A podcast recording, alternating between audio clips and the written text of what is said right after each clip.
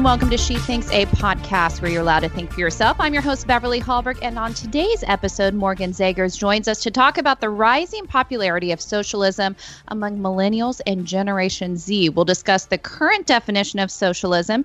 Is it really the same socialism of the Cold War era? Why it's gained traction, and what are the best arguments against this rising tide?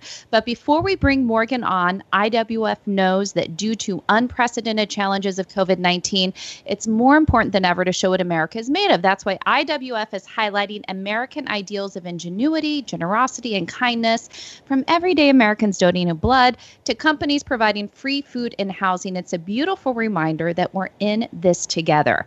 Visit IWF.org or check us out on Facebook and Twitter and follow our campaign using hashtag in this together. That's hashtag in this together to learn more about the campaign.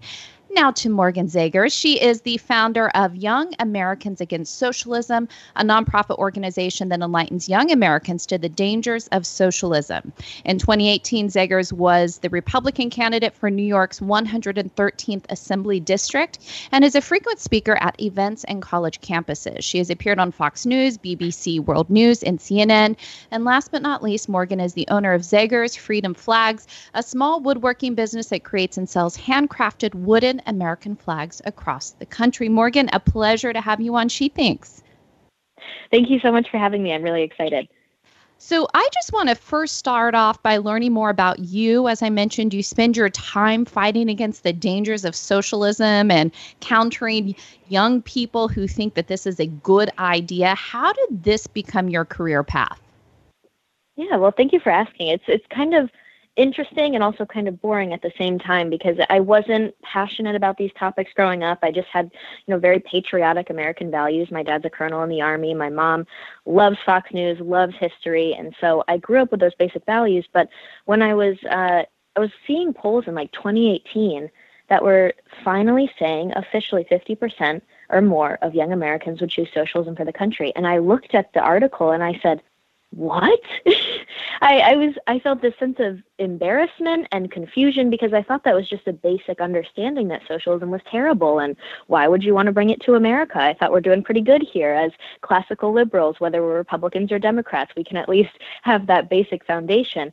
And I was so confused by it that I just started looking into things. I started researching, and what I specifically researched was the tactics that the socialist left has used before in other countries where they've come to power and how it's very similar to the tactics being used by the American left, by AOC, the Justice Democrats, the Democratic Socialists of America, and Bernie Sanders. But Bernie's kind of out of the picture now.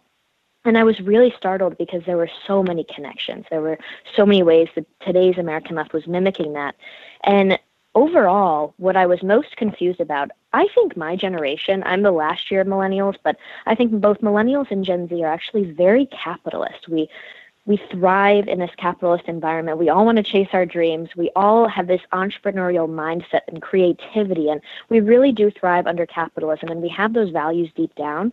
But the left has been so successful at training our generation to think that capitalism is a dirty word, that it's immoral, that socialism is the more moral choice. So that just really inspired me to start something, and I was I was like, do I make this political? Do I what do I do to really have an impact? And I think it all comes down to values and education.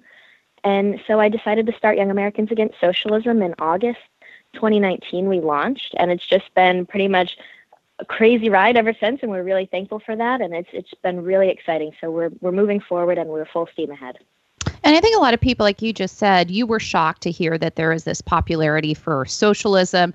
As you mentioned, young people are so entrepreneurial. They love to customize everything that they do in life. And so it does seem kind of shocking that there would be this flocking to socialism when you have so many young people who are passionate about their career and wanting it to have value behind it. And they don't think of the typical nine to five job and getting a pension. They think outside of the box. The workforce is very very different these days. And of course, COVID 19 is changing that even more.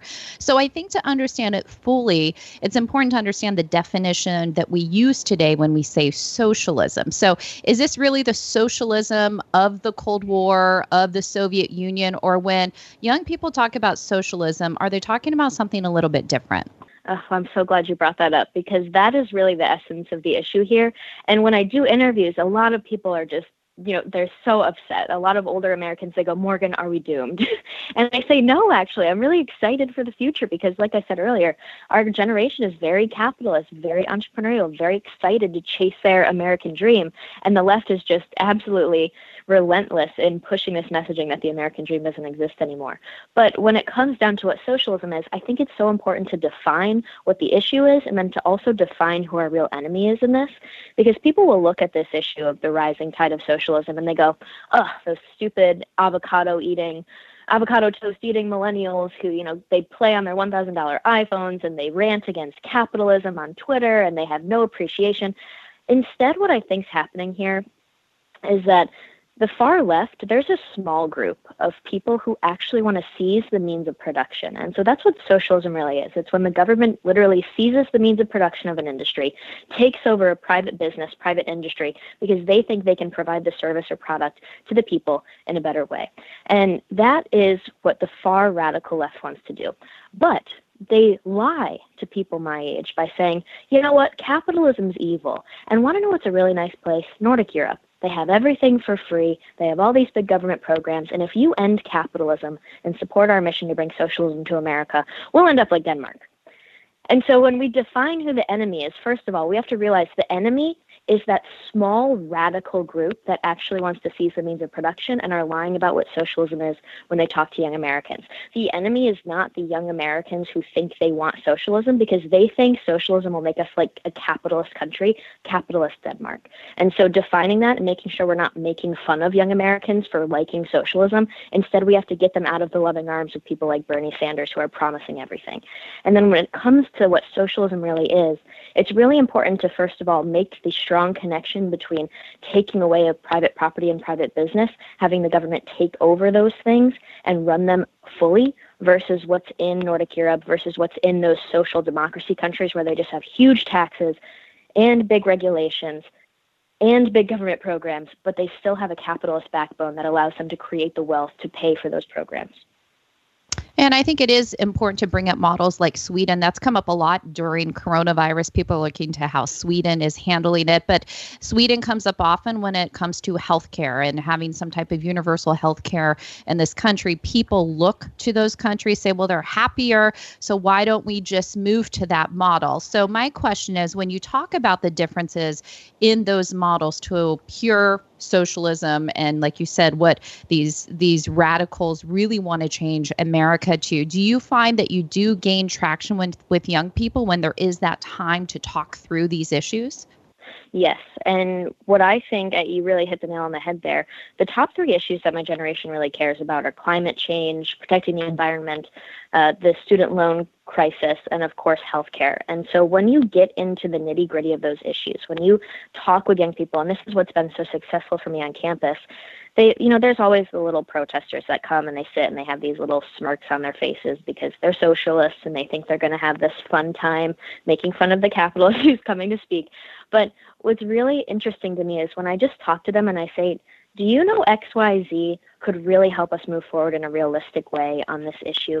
And it, it what that's pretty much what allows me to open up the conversation is if we show them that we care about these issues too, then it really opens up the conversation and opens their mind to be willing to see us as good people. The problem is the left literally has trained young Americans to think that Republicans just don't care about the environment, that we don't care about healthcare, that we don't care about their student loan crisis. And so the more we show that we care about their issue and we have better solutions for them, I think we're going to be in a better position. And I mean, what's frustrating for me, especially, I, I say this in my speeches a lot the Green New Deal and climate change is really I think the left is using it as a Trojan horse to get socialism implemented in the country because AOC's chief of staff admitted that the Green New Deal was written as an economic transformation plan. And then later on, they slapped a sticker on it and decided to make it about climate change. And to me, that says it was used for a marketing purpose. And socialists love a good crisis, like I was telling you before we started recording. And I really do think they're manufacturing uh, artificial fear and urgency using the climate change issue to push their radical agenda. Well, we can already see that with the spending and what they're they're trying to push forward. And, before we get into their more about their agenda, I, I'm also wondering, as you talk to young people, is it also important for us to explain what capitalism is? Because there is the problem in this country where you do have to fight against crony capitalism, people who are getting favors because of government officials. Is that one of the reasons why socialism is even growing in popularity? Because we have far too long had elected officials who do give favors to businesses who pay them. Absolutely. And when you talk about the dangers and the failures of socialism, they'll often just come back at you with, well, capitalism is worse. And so we cannot look hypocritical by ignoring the issues of capitalism. And I don't think capitalism has many issues, but it's not perfect. And so acknowledging that it's not perfect is the first step.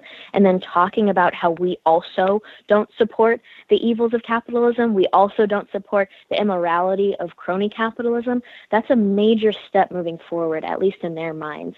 And so I've been talking, I've really tried to talk to conservative leaders to show them how important it is to call out bad business behavior because all the left says they say that we put profits over people. And so it's really important that we show that capitalism is more than just putting pe- profits over people. It's more than just exchanging goods. It's more of it's more than some CEO or boss taking advantage of their workers because a lot of the socialists like to say like, "Oh, the fry cook works harder than the CEO." Everybody has the ability to create value. And there's no nothing wrong with creating value as the fry cook. There's nothing wrong with contributing value as the CEO or the boss. And so it's almost this comparative advantage, but inside of one little business. You cannot there's nothing wrong. Every value of work is dignified. And so that's important moving forward.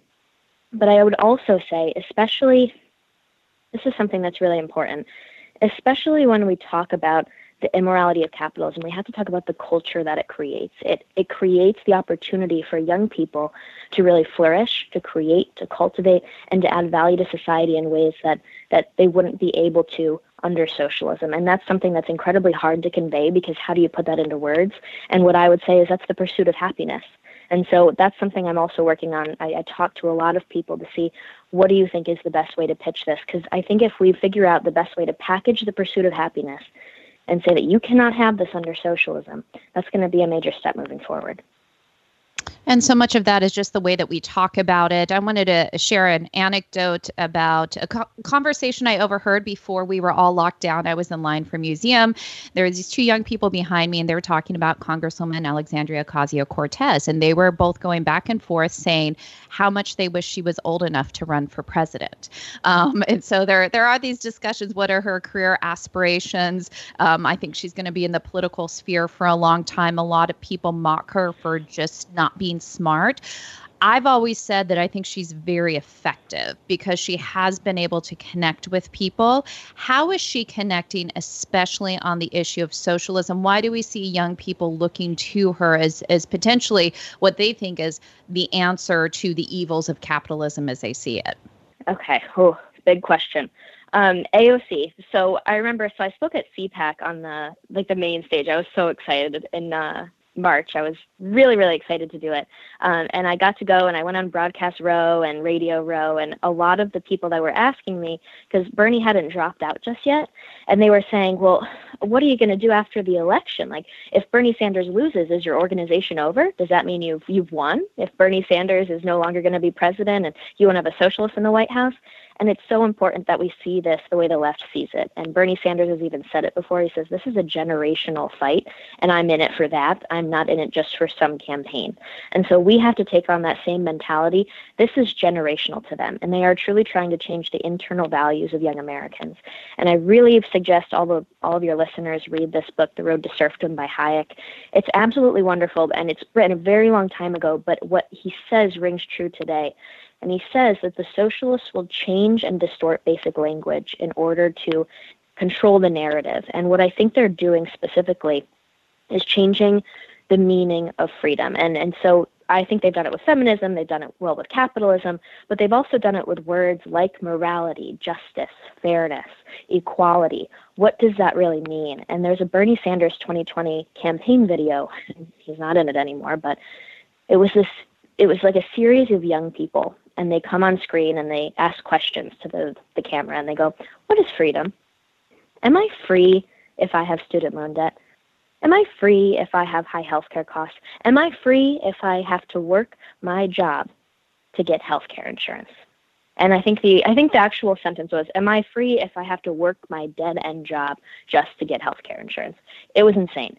And so when you see this, you would think, "Oh, yes, you're free in all those situations, but you know, it's just a, a bad situation and we can work to find solutions for those situations." But unfortunately, that video ends with saying, "No, you're not free in those situations. Freedom comes from economic freedom, and economic freedom comes from XYZ government action. You aren't free unless the government takes those responsibilities off of your shoulders. You'd be more free if we provided and controlled those things for you.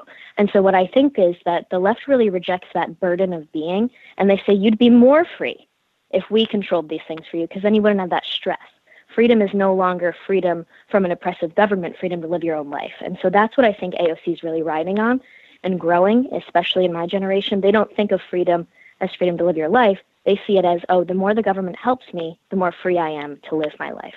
And so that's what we have to fight with AOC because she is going to run for president one day. And we have to be prepared for that. We have to make sure Americans respect basic American values and what made our country great in the first place. And then that leads to where we are today with the coronavirus. And when you talk about not letting a good crisis go to waste, um, how, or how some people see it, I think the coronavirus is an example of that. Of course, we have immediate problems that we need to take care of. That is people's health, but also people's economic health, as so many people have lost their jobs and businesses are struggling and going out of business. But I'm also concerned about what some of the temporary measures we have taken, how people are going to view government permanently as we move forward. That this has allowed government to play a greater role in our lives. I think there are times where government has to, but of course, we're always fighting what, what should states do and always bring it down to the local level. But it seems that this could be potentially a really great opportunity for the left, especially the radicals that you mentioned, to try to grab hold of government as this idea of a savior in a time of a crisis. What are the specific things you see them doing, and what are some of the things that we need to do to combat that as we go go forward until we have a vaccine, for example? Yeah, um, like you said, the left will really use this crisis in order to kind of make Americans see government as a savior. And so, one story that I really love to reference, especially on college campuses to get young Americans. I like to paint the vivid picture of what happened in the past could happen here and it is happening here. We have to learn from the past in order to avoid it happening again. And there's a story about in like 1891 there was a famine in Russia and Lenin talks about how, you know, I, I was from a well-to-do family and he also liked to be known as being a working class guy, which was inaccurate. He was from a very well-to-do family. They had resources, they had money, they had a lot of food. And during this famine, he literally is on record saying, I could have helped people, yes, but the point was that I didn't help people because I wanted them to suffer. I knew that the worse things got, the better in the end they would be for me as I tried to implement my radical agenda in the country in the future. And it's because when people are scared and downtrodden and morale is low and they don't know what the future holds, that sense of fear it, it encourages them to see government as a savior. And so that's a really great lesson from history and I'm worried about it happening now. Not, I don't think a Lenin is coming to take over. I should preface it with that. But I would say that, first of all, I was shocked. I shouldn't have been shocked, but Bill de Blasio went right onto television right as this COVID 19 mess was starting and said, This is the case for nationalization. This is why we need to have more government owned industries in this country for when these things happen. People were going on and saying, If we had fill in the blank for all policies that we've been ad- advocating for for years, we'd be in a better position to fight this pandemic right now. And what's even more important, this is another thing they do during a crisis, they use the crisis to normalize more radical ideas. And so that's why you had them, they were talking about this UBI, this universal basic income, and they were conf- they were basically putting it as an equivalent to this uh, relief payment that every American is going to get. So, like the twelve thousand, uh, twelve hundred dollar payment, they were saying, "Oh, well, Republicans are accepting this one time payment to help them through this hard time. They clearly are socialists now. Look at them. They're even willing to accept socialism during this hard time. And it's showing that this idea is really gaining traction. And so by doing that, they're normalizing this radical idea of UBI, which is a monthly payment of what a thousand dollars a month just for for everybody to have as extra spending money.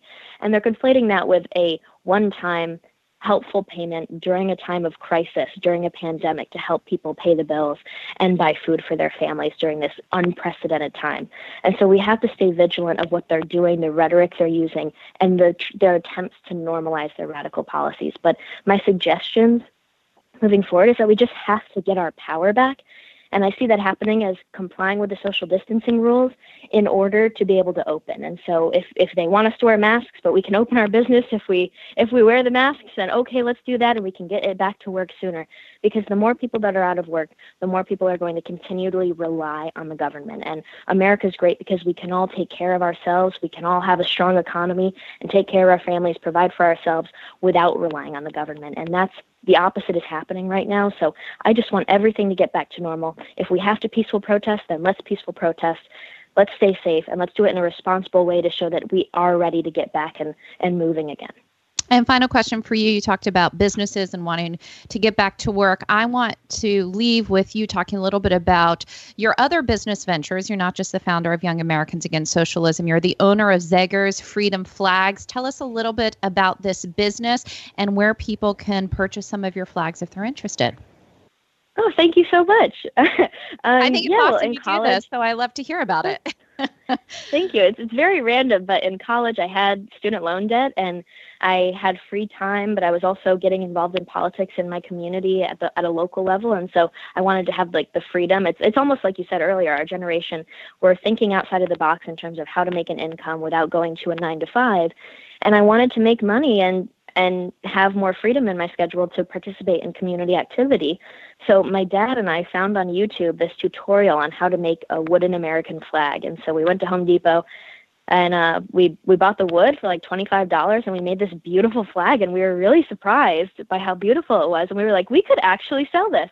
And so we started donating them to local veterans of foreign wars auxiliaries and, and their fundraisers for veterans so that they could donate. And that kind of helped us market the product. And we got sales out of that and we kept growing. Next thing you know, we were just selling them across the country. And it's grown into we make hundreds of flags each year and it's just been really exciting i paid off my student loans and we're excited to keep growing it because now my brother makes them and he has a small family he has two kids and so he pay, he helps pay the bills with his production of flags. My dad he just buys fishing gear with his flag income but i actually have to pay the bills too. I'm only 23 so it's really exciting that we all get to work together on it See that's see that's true freedom, paying off your student loan debt by working to pay it off instead of fingers crossed hoping government will do it for you. So that's a great lesson right there for all of us. Um, Morgan, we so appreciate you coming on and sharing about your work, and we appreciate what you're doing to fight socialism across this country. Thanks for joining. The- she thinks.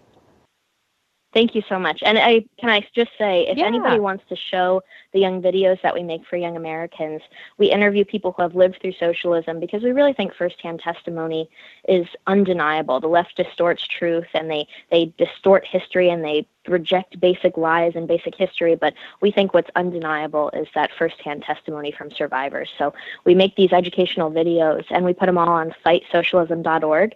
So if anybody has young people in their lives that are leaning towards Bernie Sanders and AOC, you can send them to our social media or that website and they'll be able to watch the videos.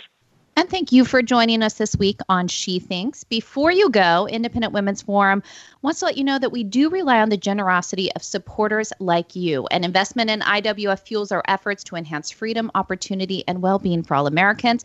So please consider making a small donation to IWF by visiting IWF.org backslash donate. That's IWF.org backslash donate. Last, if you enjoyed this episode of She Thinks, do leave us a rating or a review on iTunes. It does help. Also, would love it if you shared this episode and let your friends know where they can find more She Thinks episodes. From all of us here at Independent Women's Forum, thanks for listening.